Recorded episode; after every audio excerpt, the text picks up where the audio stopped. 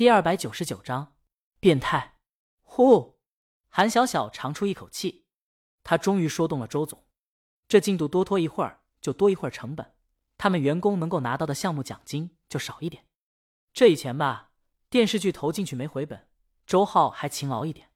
自从电视剧网络版权卖出去，他们公司回本以后，周浩就又懒神附体了，压根看不出他是一个抠门。说来也怪。这钱进了周浩口袋，抠门的很难花出来。但要没进，他对赚钱是真不上心，还说什么抠是手段，懒是目的，这可不行啊！就是为了他们的奖金，也得让周总和江总监努力起来。为了达到这个目标，韩小小和李亮、江晨，还有他们公司的摄影师老张，很是努力了一把。现在已经把下一幕的场景和设施准备好了，就等周浩看过以后觉得不错，然后开拍了。他们容易吗？韩小小回头对短发助理说：“这公司愁死个人了。”这是短发助理听过最凡尔赛的话。他很想问问韩小小公司招不招人，他不介意跳槽。这一拍就是一天。苏安和女演员已经配合一段时间了，而李青宁又只是坐着弹弹琴，或者站在草坪山坡上唱唱歌，所以还算轻松。在下午收工的时候，他们就已经把要补拍的镜头全部补完了。作为 MV 的主人，同时也是公司大股东，李青宁请剧组和演员吃饭。饭局散了以后，霞姐开车，助理朱莉坐在副驾驶，江阳和李青宁坐在后面。李青宁靠在江阳肩膀上，再次看起了小说。他想了一下午，始终没有推理出关键证据藏在什么地方。他翻来覆去的看，唯一有点特殊的就是波洛跟江阳一样有强迫症，无聊的时候会整理壁炉上饰品。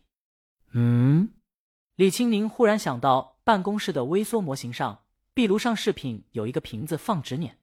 他坐直身子，证据在壁炉饰品里。李青宁白天已经答应他了，江阳就算输了赌局也能得偿所愿，所以他点下头。对呀，我赢了。李青宁说：“啊？”江阳心想：不会变卦吧？做人得守诚信。我答应你的，不会变。李青宁手指挑起江阳的下巴，但我赢了，你是不是也得答应我一件事？江阳想了想，赌约好像是这个。江阳，行，你说吧。他再次强调不能穿。他想到前面有霞姐和朱莉，就压低声音把之前的条件再说一遍。李青宁让他放心，我没那么变态。江阳不服气，这话说的好像他想看他穿黑丝就是个变态。他刚要说话。让李清明一个眼神止住，他在江阳耳边轻声把他的条件说了。啊，江阳觉得时间太长了，一个月也太长了，半个月还差不多。李清明不同意，他本来赢了，还答应了他的条件，江阳就得多牺牲一下。好，好吧，江阳觉得也还行，就没人的时候叫个姐姐而已。刘涛是凌晨四点半醒的，他看了一眼手机时间。十分痛恨这时间怎么过得这么慢，他都醒三次了，这感觉只有他以前上大学一年没回家，终于等到了放寒假，第二天坐火车回家，然后他头一天就睡不着觉一样，一会儿梦到坐火车了，一会儿梦到见到爸妈了，一会儿梦到错过时间没上了火车，激动的一晚上睡不踏实。他现在就这样，他十分期盼早上九点的到来，然后就可以按照跟陈姐的约定，哎，我给陈姐送酒。顺便给江阳送两瓶，然后再看看江阳的新书，多自然的借口。虽然陈姐说这本书就算他不过去谈，等江阳写完了也是交给他，但他等不及了，他就想趁早搂一眼，不然他吃饭睡觉都不香。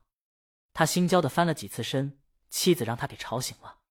他翻了个身，迷迷糊糊的问：“至于吗？以前也不是没碰到过好的推理小说，就是。”东方快车谋杀案的时候，哦，对他熬通宵了。刘涛，你不懂，这本书跟别的书不一样。东方快车谋杀案开的头很好，波洛这比利时小老头有别于背的侦探小说法不容情的惯有认知，将人性的表达发挥到极致，让许多推理迷觉得别有一番魅力。如果下一本书质量写的还好，那么波洛这侦探形象就立住了。大侦探福尔摩斯家喻户晓。波洛虽说可能没有但福尔摩斯出名，但质量只要保持住，这侦探形象也是可以名留推理史册的。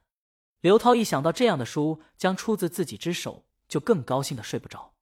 当然，成与不成还看明天。刘涛想了想，觉得大概率是成的。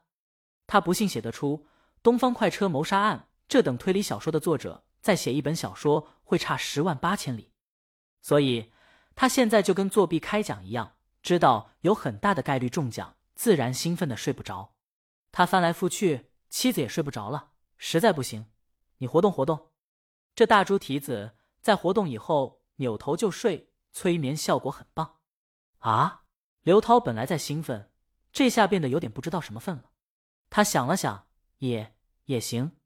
现在才四点半，就算要送酒去公司找陈姐，那也得等到九点上班的时候。这漫长的时间是得有个消遣。他要去找橡胶制品，他夫人说今天安全期。刘涛懂了，然后。刘涛吓醒了，他梦见自己当爸爸了。他不是说他不想当爸爸，只是还没准备好当爸爸，因为要孩子牵扯到的经历太多了。他还是喜欢无忧无虑的徜徉在推理的世界中。他看了一眼外面，天大亮。